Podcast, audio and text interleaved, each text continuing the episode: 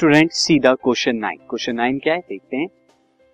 Question nine is what do you mean by what do you mean by retardation आप retardation से क्या समझते हैं? और deceleration retardation deceleration same चीज़ होती है। तो देखते हैं रिटार्डेशन क्या होता है? If the velocity of body decreases अगर वेलोसिटी ऑफ़ बॉडी क्या होती है? डिक्रीज करती है, घटती है। इन अ यूनिट टाइम एक यूनिट टाइम के अंदर then it is called retardation उसे क्या कहा जाता है? रिटार्डेशन और जिसे हम नेगेटिव एक्सेलरेशन भी कहते हैं।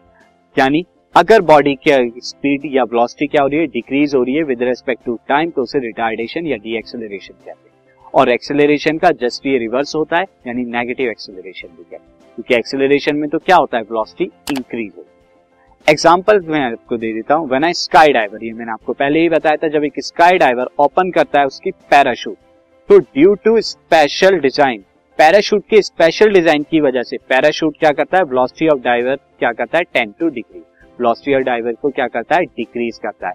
इसीलिए क्या करता है? Sky diver land on the ground safely तो स्काई डाइवर क्या होता है? ग्राउंड पर सेफली होता है. तो जब ऊपर से नीचे की तरफ़ यहाँ पर पैराशूट खुलने की वजह से, अगर मैं ये मानू दिस इज़ पैराशूट और पैराशूट खुलने की वजह से if this is a sky diver sky diver की वेलोसिटी जैसे जैसे नीचे आएगा, यहाँ पर वेलोसिटी क्या होगी? वेलोसिटी क्या होती रहेगी? डिक्रीज होती रहेगी। तो इसीलिए उसकी लैंडिंग क्या होती है? सेफ़ होती है। बट अगर ऐसा नहीं होता स्टूडेंट तो वो क्या आएगा? नीचे उसकी डेथ हो जाएगी, क्योंकि बहुत हाई इंटेंसिटी से वो ग्राउंड से क्या होगा? कोलाइट करेगा। This podcast is brought you by hub hopper Shiksha Abhiyan अगर आपको ये पॉडकास्ट पसंद आया तो प्लीज़ लाइक शेयर और सब्सक्राइब करें और वीडियो क्लासेस के लिए शिक्षा अभियान के यूट्यूब चैनल पर जाएँ।